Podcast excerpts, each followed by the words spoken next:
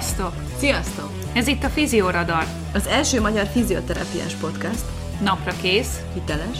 tudományosan megalapozott tudás, ami, Ami ami mindenkinek jár.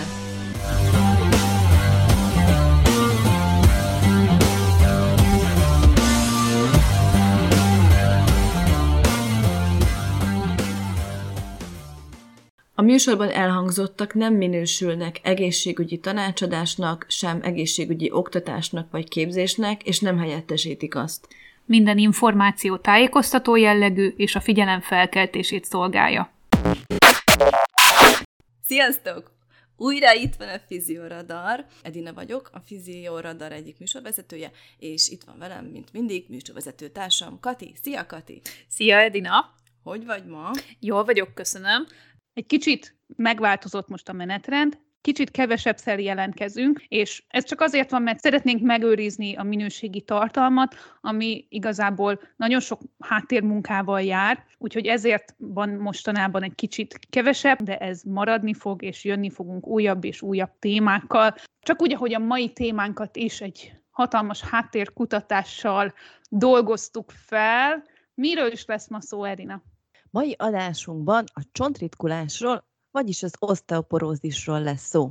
Biztosak vagyunk benne, hogy sokan dolgoztok olyan páciensekkel, akiket valamilyen mértékben érint ez a probléma, és ismerve a demográfiai adatokat, ez a jövőben sem lesz másképp sajnos. Ezért is vettük elő ezt a témát, mert mindig aktuális, és az adás végére az erről való tudásunk is az lesz azt tudjuk és tanultuk, hogy a testmozgás és a torna javíthatja a csontozat állapotát, erejét, és csökkentheti az elesések kockázatát. Mindez pedig előnyös a csontitkulás megelőzésében és kezelésében egyaránt. De hogy pontosan milyen típusú mozgásformák, gyakorlatok a leginkább előnyösek, azzal kapcsolatosan több bizonytalanság és kérdés van, mint amennyi egyértelmű válasz. Ezért a mai adásban egy olyan konszenzus statementet, tehát egy tudományos bizottság által összeállított ajánlást dolgozunk fel, amit azzal a célral állítottak össze brit kollégáink, hogy egyértelmű iránymutatást adjanak az oszteoporózis kezelését illetően, miközben minimalizálni igyekszenek a lehetséges kockázatokat. Amiatt döntöttek úgy, hogy összeállítják ezt az ajánlást, mert eddig igen kevés irányelv volt, ez, volt érvényben erre vonatkozólag, és az irodalom áttekintése során arra jutottak, hogy az evidencia is meglehetősen hiányos erre vonatkozóan. Nagyrészt esettanulmányok és szakértői vélemények voltak legtöbbször az ajánlások alapjai. Ezt ugye azért fontos elmondani, mert ez meghatározza az ajánlásnak a tudományos minőségét, de ettől nem lesz kevésbé fontos az, amit a mai nap megosztunk veletek. Ugyanis a becslések szerint világszerte 137 millió nőnek és 21 millió férfinak van magas kockázata oszteoporotikus törésre. Ez a prevalencia az elkövetkezendő 40 évben pedig meg fog duplázódni. A csípőtáji és csigolyatörések az önállóság elvesztéséhez, mozgáskorlátozottsághoz és a válható élettartam csökkenéséhez vezethetnek. A csigolyatörések hosszú távú fájdalommal és egyéb testi és lelki tünetekkel járhatnak együtt, a csípőtáji törések pedig megnövekedett morbiditással és mortalitással. A jelenlegi megközelítések a csonttörések incidenciájának csökkenésére, a fokozott töréskockázatú egyének beazonosításából, gyógyszeres terápiából, esésprevenciós stratégiák kidolgozásából állnak. További prevenciós stratégiák az egészséges táplálkozást, a megfelelő kálcium és D-vitamin bevitelt, a dohányzást, a túlzott alkoholfogyasztás kerülését hangsúlyozzák, valamint a fiatalkori fizikai aktivitást a csúcs csonttömeg maximalizálásának érdekében. Epidemiológiai tanulmányokból ismerjük az evidenciát arra vonatkozóan, hogy erős összefüggés van a fizikai aktivitás, a sport és a csont egészség között. Aki rendszeresen mozog, kevesebb valószínűséggel lesz csonttörése. A torna javítja a csontdenzitást és csökkenti az elesés kockázatát. Mégis az nem tisztázott, hogy a mozgás mennyisége és az intenzitás növelése későbbi életkorban, amikor a csont tömeg és a csont erőssége már csökkent, Olyankor mely típusú és intenzitású mozgások a legelőnyösebbek? Mivel az oszteoporotikus törések esés vagy mozgás közbeni terhelés során fordulhatnak elő leginkább, az érintettek és az egészségügyi szakemberek is aggódnak amiatt, hogy a mozgás fokozza a törések kockázatát, noha az ezt alátámasztó evidencia igencsak limitált. Sok ember jelentősen csökkenti ezen aggodalmai miatt az aktivitási szintjét, ezzel limitálva mind a funkcionalitását, mind pedig az örömét, amit a mozgás és ugye, hogyha szélesebb körben nézzük, akkor a szociális életben, a társadalomban való részvétele nyújt, mert ezeket is limitálja ilyen esetben az érintett egyén. És ilyenkor pont az ellenkező hatást érjük el, mivel ez a változtatás, ez a limitáció, ez a mozgás csökkentés kedvezőtlen hatással van a csontozatra. A legtöbb felnőtt és idős ember számára biztonságos olyan mozgásprogramban való részvétel, melyek az izomerő és a csonterő fejlesztését célozzák, életkorra való tekintet nélkül. A hiteles és hatékony iránymutatás növelheti az általános fizikai aktivitást és a tornaprogramokban való részvételt is. Ez pedig szélesebb körű hatással van a testi, szociális és lelki egészségre, a fizikai aktivitásban való részvételhez továbbá hozzájárul, ha az egyén testi tudatossága javul, valamint ha kompetensnek érzi magát, ami a tájékozottság és a megértés eredménye lesz. Bár van észak-amerikai, ausztrál és kanadai iránymutatás a fizikai aktivitásra oszteoporózis esetén, néhány kulcskérdés eddig megválaszolatlan maradt. Jelen konszenzus célja tisztázni a fizikai aktivitás és a torna szerepét a csont erő, a csonttömeg növelésében, az elesések csökkentésében és a törések kockázatában tisztázni a fizikai aktivitás és a torna szerepét a csigolyatörések miatti fájdalom és más tünetek menedzselésében, a torna biztonságosságának felülvizsgálata a mindennapi mozgások során előforduló, főként csigolya törésektől való félelmek miatt, az önbizalom és pozitív megközelítés elősegítése azért, hogy az oszteoporózissal élők inkább többet mozogjanak, mint kevesebbet, valamint az is cél, hogy egységes tanácsokat biztosítsanak az oszteoporózisos egyének számára, hogy biztonságosan és hatékonyan edzhessenek. A célpopulációban DEXA alapján, valamint a töréskockázati vizsgálati pontszámok alapján a fokozott töréskockázatú egyéneket és az oszteoporózis range-be tartozókat értjük. Más megfontolás alá esnek azok, akiknek már volt csigolya, vagy alacsony trauma kapcsán kialakult törésük, valamint a gyengébb egészségi állapotúak és a bizonytalan egyensúlyúak, és akik gyakran elesnek. A fizikai aktivitás magába foglal minden olyan mozgást, annak céljától függetlenül, ami növeli a szervezet energiafelhasználását. A torna olyan struktúrált fizikai aktivitás, amit a teljesítőképesség vagy az egészség fenntartása érdekében végzünk. Ez a dokumentum megújítja a fizikai aktivitásra vonatkozó alapelveket, és megszűri az oszteoporózisra vonatkozó kutatási evidenciákat. Az iránymutatást klinikusok, köztük gyógytornászok, mozgásterapeuták és biztosítók számára fejlesztették ki. Ne feledjük, hogy egy brit konszenzus javaslatról van szó, így a biztosítási rendszer eltér a magyartól, ezért ők mindig minden ilyen szakcikkbe figyelembe veszik a biztosítók álláspontját is. Most pedig lássuk az eredményeiket. Több platformon végeztek kutatást ehhez az iránymutatáshoz. Egyrészt volt egy nagyobb szakértői csoport, amely oszteoporózis szakterületen jártas szakemberekből állt, és ez a szakértői csoport megvizsgált számos nemzetközi oszteoporózisra és esés megelőzésre vonatkozó iránymutatást, metaanalíziseket, szisztematikus áttekintő vizsgálatokat, és ezek szintéziséből alkották meg a rendelkezésre álló evidenciák alapján az ajánlásokat. Fogjuk látni a későbbiekben is, hogy nagyon kevés ö, olyan evidencia van, amely nem esett tanulmányok és szakértői véleményeken alapulnak. Az ajánlások mellett látható vagy az E, vagy pedig a C betű, Az E betű az azt jelenti, hogy az evidencia alapján állították össze, a C pedig azt jelenti, hogy ott szakértői konszenzus alapján megfogalmazott állításról van szó. Emellett, hogy a szakértői csoport áttekintette a rendelkezésre álló evidenciát, személyes és online konzultációkat tartottak a szerzők az oszteoporózisban érintett páciensekkel, nem is kis számú pácienssel. Az Edina által említett személyes és online konzultációk során a csoport megbeszéléseken két fontos témát azonosítottak. Az egyik, hogy az oszteoporózissal élő emberek fontosnak és hasznosnak tartják a testmozgást az egészségre nézve, ugyanakkor frusztrációt okoz a számukra, hogy az egészségügyi személyzettől egymással ellentétes, sokszor tiltó tanácsokat kapnak a mozgásra vonatkozóan.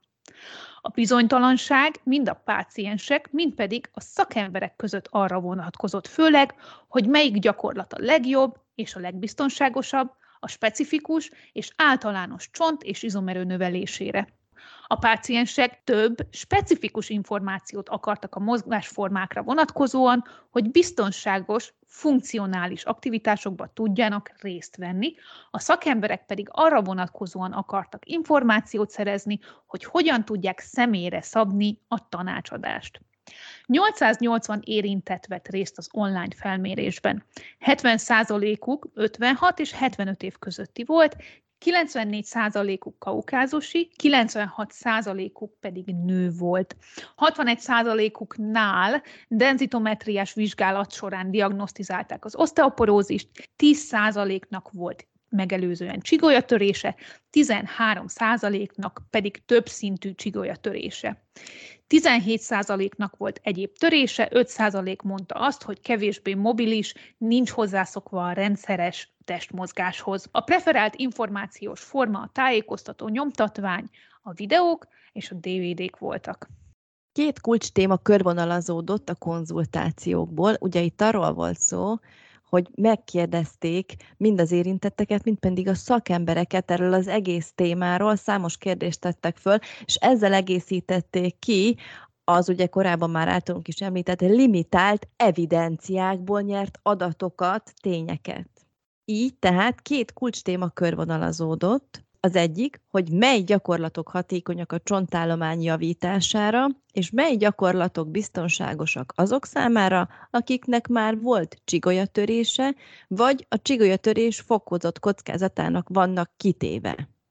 Mivel a legtöbb csonttörés esés eredményeképpen alakul ki, a szakmai bizottság esésprevenciós gyakorlatokat is bevett az iránymutatásba az így megalkotott három fő téma terminológiáját a következőképpen határozták meg.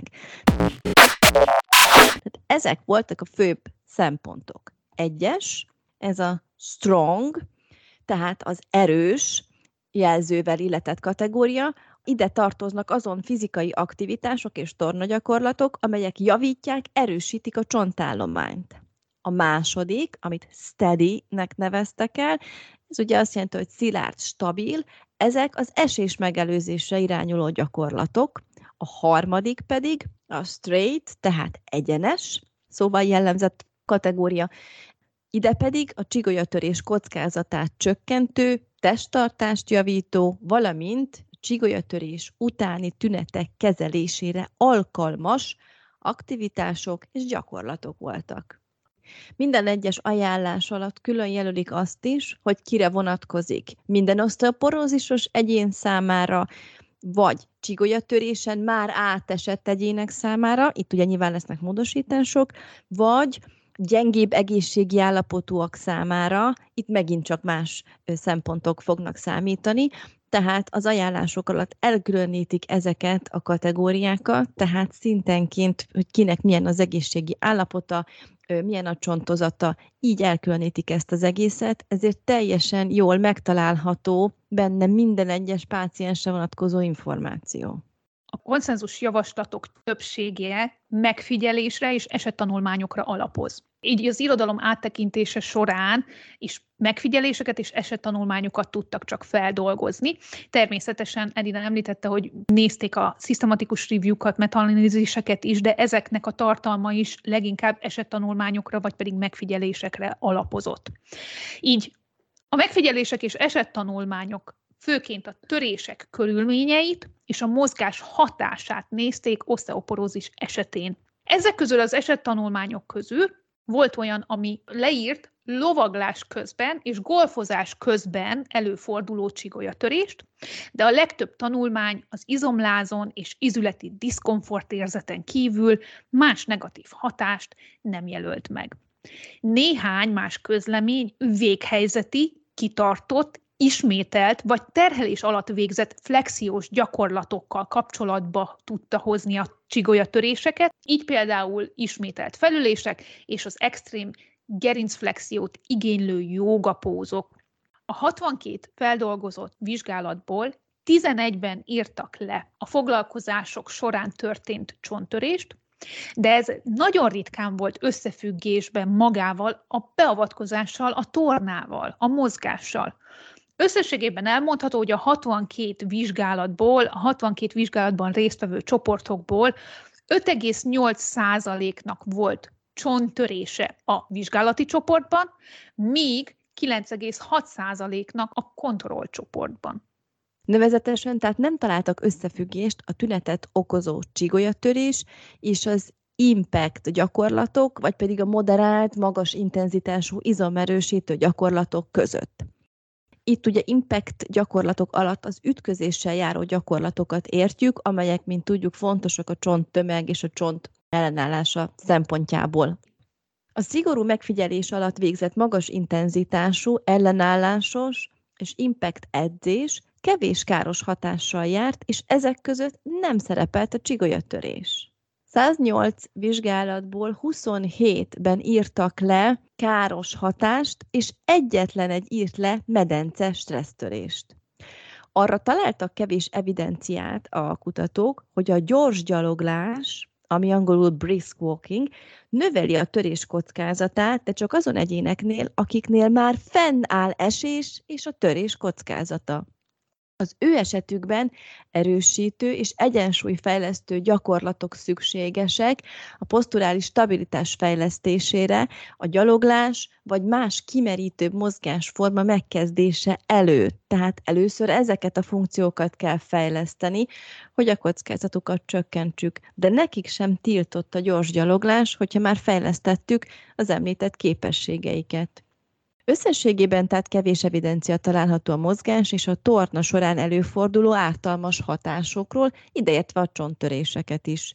Ezért a szerzők a mozgás tiltását vagy a túlvédést nem javasolják.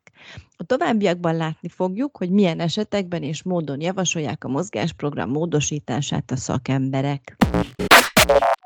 És akkor térjünk is rá a részletekre, tehát az előbb említett evidenciák, vizsgálatok tükrében, milyen módon, milyen szintezéssel, milyen gyakran érdemes és javasolt az oszteoporózissal élő pácienseknek mozogni. A nemzetközi irányelvekben is kiemelten hangsúlyos, hogy az impact amit már az előbb említettünk, tehát az ütközéssel járó tréningek és az erősítő tréningek kombinációja segíti elő legjobban a csontozat erősödését. Az ellenállásos tréningek ideális esetben felügyelet alatt végzendőek, főként a jó kivitelezési technika biztosítása és a sérülések minimalizálása miatt. A tréningeket a legkisebb terheléssel szemben kell elkezdeni, amíg a korrekt technikát meg nem tanulja az illető, majd progresszíven, de egyenletesen növelni kell az ellenállás mértékét. A végső intenzitásra két ajánlást is megfogalmaztak a szerzők. Az egyik a 8-12 RM, azaz a resistance maximum, maximum elérése, ami azt a maximális súlyt jelenti, amit a páciens 8-12 alkalommal képes megemelni teljes mozgáspályán. Tehát a 13. ismétlésszámnál már nem tudja ezt teljesíteni. A másik resistance maximum meghatározás szerinti terhelés maximumot pedig úgy lehet elérni, úgy lehet értelmezni, hogy a páciens 8 ismétlés számot hajt végre a resistance maximum 80-85 százalékával. Tehát tegyük fel, hogy a resistance maximum 20 kg jelent, tehát a páciens egyszer képes a 20 kg teljes mozgáspályán elmozdítani, az adott izületre nézve, akkor annak a 80%-át, tehát 16 kg mozdít el a páciens 8 alkalommal. Mindkét ajánlás kettő vagy három sorozatot javasol. Az ellenállással szemben végzett gyakorlatok esetén az összes olyan nagy izomcsoportot be kell vonni, melyek azon csontos részeket veszik körbe és terhelik, ahol a törés rizikója felmerül oszteoporózis esetén. Ezek a gerinc, a femur proximális vége és az alkar. Az erősítés két módon is elérhető. Az egyik mód, hogy egy gyakorlatot ismétel a páciens az adott testrészre, lábakra, karokra, melkasra, vállakra és a hátra, szalag, súlyok vagy saját testsúly ellenében. A másik mód, hogy nyolc feladatot ismétel a páciens, melyek a csípő és a gerinc nagy izomcsoportjait célozzák meg, úgy mint súlyjal végzett kitörések, csípő ab addukció, tért flexió, extenzió, plantáris dorzálflexió, törzsextenzió, fordított melkastárás és hasizom gyakorlatok. Elkerülve természetesen a súly ellenében végzett gerincflexiót. Ez utóbbi helyettesíthető googolások és deadlift gyakorlatok kivitelezésével. Igen, a súlyemelést végezhetik oszteoporózisos páciensek. Heti két-három nap ajánlott végezni a gyakorlatokat. Az ajánlások ellenére az érintett populáció nagyon kis százaléka végez ilyen jellegű tréninget. Így minden olyan aktivitást fel kell ajánlani a pácienseknek, melyek megközelítik az előbb közölt tréning célokat. Ilyenek a körtréningek, evezés, pilates, joga, lépcsőzés, ülésből felállás, nehezebb házi munka, kertészkedés, bevásárlócsomagok cipelése, elkerülve természetesen az ismételt mozgáspálya végéig terjedő gerincflexiót. A súlyviseléssel vagy ütközéssel járó aktivitások között szerepel a futás, az ugrálás, az aerobik, a tánc egyes formái, valamint számos labdajáték és sport. Mivel ezek nem igényelnek speciális környezetet, a rendszeres gyakorlásuk könnyebben promotálható az érintettek számára. Ausztrál ajánlások specifikusan meghatározzák ezen mozgásformák javasolt intenzitását. Ezek alapján az impaktal járó aktivitásokat heti 4-7 napig terjedően javasolt végezni, alkalmanként 50 ugrás számmal. 3-5 sorozat javasolt, ami alatt 10-20 ismétlés szám ideális, 1-2 perc pihenőkkel a sorozatok között. Magas intenzitást javasolnak, ami minimum a testsúly négyszerese, vagy a fölötti terhelés azoknál, ugye akiknél nincs még jelen oszteoporózis. Akiknél moderált a rizikó, ott a teljes testsúly kettő kötőjel négyszerese javasolt mi intenzitásnak. Az elégtelen mennyiségű evidencia miatt azonban arra a konszenzusra jutottak, hogy az ugrálás, szögdelés, futás, skóttánc, zumba, labdajátékok ajánlottak, mint közepes intenzitású aktivitások. A magasból való leugrás viszont ellenjavalt. Tehát egy átlagos, idősebb ember, akinél mondjuk oszteopénia áll fönn, ezek alapján szinte bármit csinálhat, ugye csak kerülje az említett véghelyzeti gerincflexiót. De ott sokkal több mindent csinálhatnak, mint azt úgy általánosságban szoktuk mondani nekik. Azoknál a pácienseknél viszont, ahol a kortörténetben szerepel csigolyatörés, vagy több régiót érintő trauma, nagyobb lesz a csontok törékenysége, és a jövőbeli törések rizikója is nagyobb. Tehát náluk elővigyázatosabb ajánlásokat fogalmaztak meg. Azonban a személyre szabott, egyéni preferenciákat figyelembe vevő mozgásprogram összeállítása náluk is elsődleges. Az izomerősítés és az impaktal járó mozgások ajánlottak, viszont fontos a felügyelet és a moderált intenzitás, mint maximális terhelés. A legjobb megközelítés az, ha fokozatosan, jó technikát alkalmazva, folyamatos monitorozás mellett növeljük ezen páciensek terhelését. Fontos figyelembe venni olyan tényezőket is az impaktal járó mozgások kivitelezése, ajánlása szempontjából, mint a vizeletinkontinencia, stresszinkontinencia. Az egyensúlytréningeket javasolt a gyors séta megkezdése előtt bevezetni az edzésprogramba az esések megelőzése miatt. Az olyan mozgások tekintetében, ahol a sérülés veszély eredendően magas, ilyen például a lovaglás, a kontaktsportok és a sielés, a páciens preferenciáit, állapotát és terveit figyelembe kell venni. Itt csak megjegyezném, hogy számomra annyira gyönyörű, ahogy a konszenzus állításokat, konszenzus javaslatokat a szerzők összerakták, tényleg az evidenciákat figyelembe véve. Tehát ott, ahol volt ugye esettanulmány a lovaglás vagy a kontaktsportra, golfra, ugye emlékezünk vissza, amit Edina is mondott az elején. Tehát ezeket belevették, figyelembe vették, viszont a biopszichoszociális modellt is figyelembe veszik, és ezért nem azt mondják, hogy tiltott a lovaglás, mert volt egy esettanulmány, vagy mondjuk öt, ahol előfordult ebből adódóan bármi nemű sérülés, hanem azt mondják, hogy azt az illetőt egészben kell látni, a biopszichoszociális faktorait felmérni, és ebben a szemléletben páciens központúan ajánlani a számára a mozgást, és hogyha az ő számára a lovaglás kiemelten fontos, és ő úgy dönt, hogy ő ezt szeretné folytatni, akkor nyilván a figyelmet és a hangsúlyt biztonságos lovaglásra kell helyezni. Úgyhogy én azt gondolom, hogy ez a konszenzus ajánlás egy ékes példája annak, hogy hogyan és miként lehet az evidenciát a biopszichoszociális modellel egybekeverni.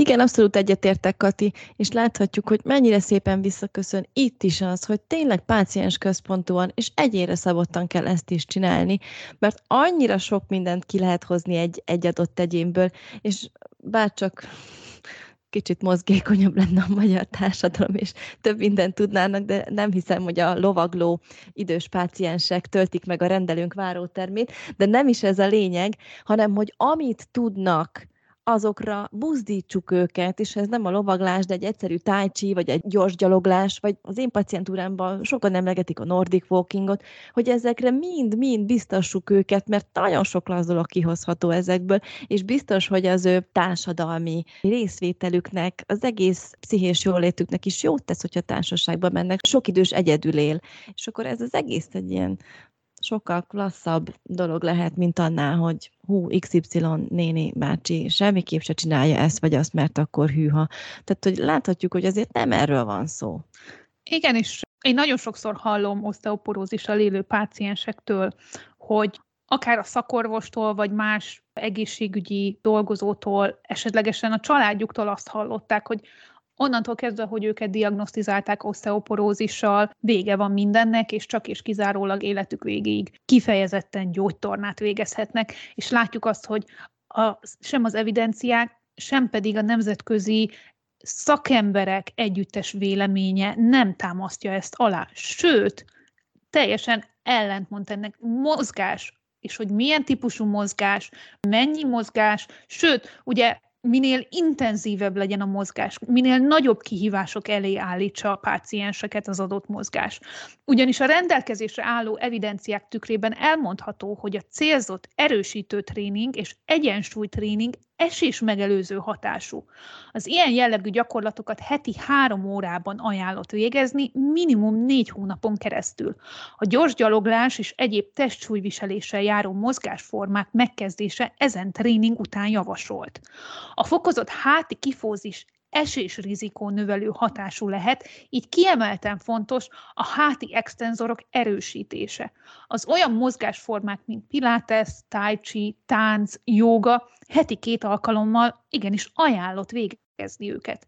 Az esésprevenció kapcsán a megfelelő szóhasználat elengedhetetlen, mivel nagyon sok páciens nem gondolja magáról, hogy ő sokat esne, vagy kevésbé impozáns szóval élve esetlen lenne. Így a tréningre úgy javasolt utalni, mint az önállóság fenntartását elősegítő tréning, vagy a törésrizikót csökkentő tréning, nem pedig úgy, mint egy esésprevenció tréning. Muszáj egy picit nosztalgiáznom, bocsánat, elnézést kérek minden hallgatótól, ezt Belgiumban tanultuk. Nagyon klassz esés prevenciós programokról adtak elő, és utána egy szakdolgozat kapcsán mi is csináltunk még annó az egyik korábbi munkahelyemen egyet, és nagyon-nagyon jó volt, és nagyon élvezték, ott főleg hölgyek voltak, nagyon élvezték a hölgyek, és igazán komplex mozgásprogramot igyekeztünk nekik összeállítani, volt vízi és szárazföldi csoport is, és belevettük bazinagy szivacsokon, amit tanultunk Belgiumban, hogy a küzdősportokból veszik át az esés tanítását az időseknek, és konkrétan az esés technikát is tanítottuk ilyen nagy szivacsokon, és elég jól mertek esni. Nagyrészt inkább oszteopéniások voltak, senkinek nem lett semmilyen törése, és az egyik hölgy mondta, hogy ő később a jégen elcsúszott, és a tanult módszerrel kigurulta azt a ugye lendületet, amivel ö, ugye be, becsapódott volna, és mondjuk kitámasztott volna karra, de alkalmazta a megtanult technikát, kigurulta ezt a lendületet, és semmi baja nem lett. És annyira klassz volt ott együtt ezekkel a hölgyekkel gyakorolni, és tudják élvezni ezeket a fajta foglalkozásokat is, és igazából mindenki részt vett, senki nem mondta, hogy jaj, félek, jó puha szivacsokat kell nekik tenni, és nagyon klassz kiegészítője lehet egy ilyen esés tanítás is az elesés prevenciónak. Mert hogy ugye mi a cél? Az, hogy a saját egészségemet minél tovább megőrizzem, és a saját jólétemet minél tovább megőrizzem. Tehát Edina, amit mondtál, ez szerintem tényleg egy nagyon jó példa, és jól ábrázolja azt, hogyha az illető tudja, hogy ő neki abból, hogy ő megtanul jól esni, csökken a rizikója arra, hogy eltörik valami, ezáltal csökken a rizikója arra, hogy valakitől függővé válik, vagy hogy ugye kórházba kerül és hosszas ápolásra szorul, ne adj Isten ennek egy még negatívabb, még végsőbb kimenetele legyen, akkor az azért egy nagyon nagy motivációt adhat az embernek. Úgyhogy Edina, ezt a programot, ezt valahogy szed elő, jó? És akkor erről beszéljünk még, mert szerintem nem vagyok egyedül, és a hallgatók között biztos, hogy van, aki csatlakozna hozzám, és együtt megtanulnánk azt, hogy a küzdősportokból átvéve hogyan kell gurulni, hogyan kell kiküzdeni az ilyen dolgokat. Én nagyon szívesen jönnék egy ilyen tréningre. Ó, hát szívesen, ha van rá érdeklődő. Ugye első cél, hogy lehetőleg ne essenek el, de ha már esnek, mhm. essenek jól. Így van. Tehát folytatjuk a kis kitérőm után. A rendelkezésre álló elégtelen evidencia miatt, tehát a, ugye ebben, amiről beszélgetünk, konszenzus ajánlásban, az alkotók a következő ajánlásokat fogalmazzák meg, ugye ezek már, mint már mondtuk, konszenzuson alapulnak inkább, mint sem evidenciákon. A mozgást illetően alacsony negatív rizikóról beszélhetünk, ezzel szemben a mozgás nyújtotta előnyök az egészségre és a jólétre nézve kiemelkedőek. Így a mozgás promótálása és fokozása javasolt a tiltás és csökkentés helyett a testtartás javítása, kifejezetten a kifózis csökkentését célzó gyakorlatok végzése javasolt. Továbbá valószínűsíthető, hogy a háti extenzorok funkciójának javulása az, ami az álló egyensúly javulását eredményezi. Jelenlegi kutatások alapján az mondható el, hogy 70 év feletti egyéneknél annál nagyobb javulás látható, minél intenzívebb és minél hosszabb tréningeket képesek kivitelezni az alanyok. Erőteljes gerincterheléssel vagy flexióval járó aktivitásokat viszont javasolt elkerülni, ezzel is limitálva a csigolyatörések potenciális megalapozását. Azok a páciensek, akik csigolyatörés miatti fájdalommal élnek, szintén profitálhatnak a mozgásterápiából. Tüneteik intenzitása csökkenhet, és az aktivitási szintjük fennmaradhat. A szakemberrel, fizioterapeutával való konzultáció az ilyen esetekben elengedhetetlen a mozgásterápia megkezdése előtt. Azoknak a pácienseknek azonban, akiknek limitált a lehetősége vagy nem jutnak fizioterápiás szolgáltatáshoz. A jóga vagy a pilates végzése nagyon alkalmas lehet annak helyettesítésére, ha a tréner rendelkezik az osteoporózist illető ismeretekkel, és képes a gyakorlatokat a csigolyatörésen átesett páciensek számára megfelelőképpen módosítani. Egy alternatív mozgásforma lehet például a hidroterápia, mint amit Edina már említett, mert bizonyítottan képes javítani a páciensek életminőségét. Jelenleg mind az egészségügyi dolgozók, mind az oszteoporózissal élők bizonytalanok a mozgás hatékonyságát és a mozgás biztonságát illetően. Ezzel szemben a jelenlegi konszenzuson alapuló ajánlás egyértelműen megerősíti, hogy a fizikai aktivitás és a mozgás számos potenciális előnyel jár az oszteoporózissal élők számára. Többek között moderáltan előnyös a csontok erősségét tekintve, javítja az izomerőt és az egyensúlyt, ezáltal csökkentve az esések rizikóját, és csökkenti a kifózis mértékét. Ezek direkt és indirekt pozitívan hatnak a fájdalomra, az önbizalomra, és az esések, valamint a törések rizikójára is. A csont erősségét illetően elmondható, hogy a magas terhelés ellenállásos gyakorlatok és a testsúly terheléssel járó gyakorlatok kombinációja nyújtja a legnagyobb hatékonyságot. A szerzők azt javasolják, hogy az ellenállásos gyakorlatokat fokozatosan növelni kell egészen a magas intenzitásig. Több tanulmány megerősíti az ellenállásos gyakorlatok hatékonyságát. A metaanalízisek eredményei nem egységesek azonban azt illetően, hogy a moderált vagy a magas intenzitás lenne-e jobb. Testrégió specifikusan egy friss metaanalízis megerősítette, hogy az ágyéki gerincre nézve az intenzív tréning előnyösebb, mint a moderált intenzitású tréning. Az azonban biztosan elmondható, hogy egyik intenzitás sem jár jelentős negatív mellékhatással. Tehát mindegy, melyiket választjuk, jó lesz. Így van. Az esés rizikójával kapcsolatban egy randomizált vizsgálatban azt találták, hogy azok, akik mozgásterápiában részesültek, 26%-kal kevesebb sérüléssel járó esést szenvedtek, és 16%-kal kevesebb törésük volt, mint a kontrollcsoportban lévőknek. Ahogy Edina már említette például az ő programjuknál, valószínűleg a helyes esés megtanítása is ehhez hozzájárulhat.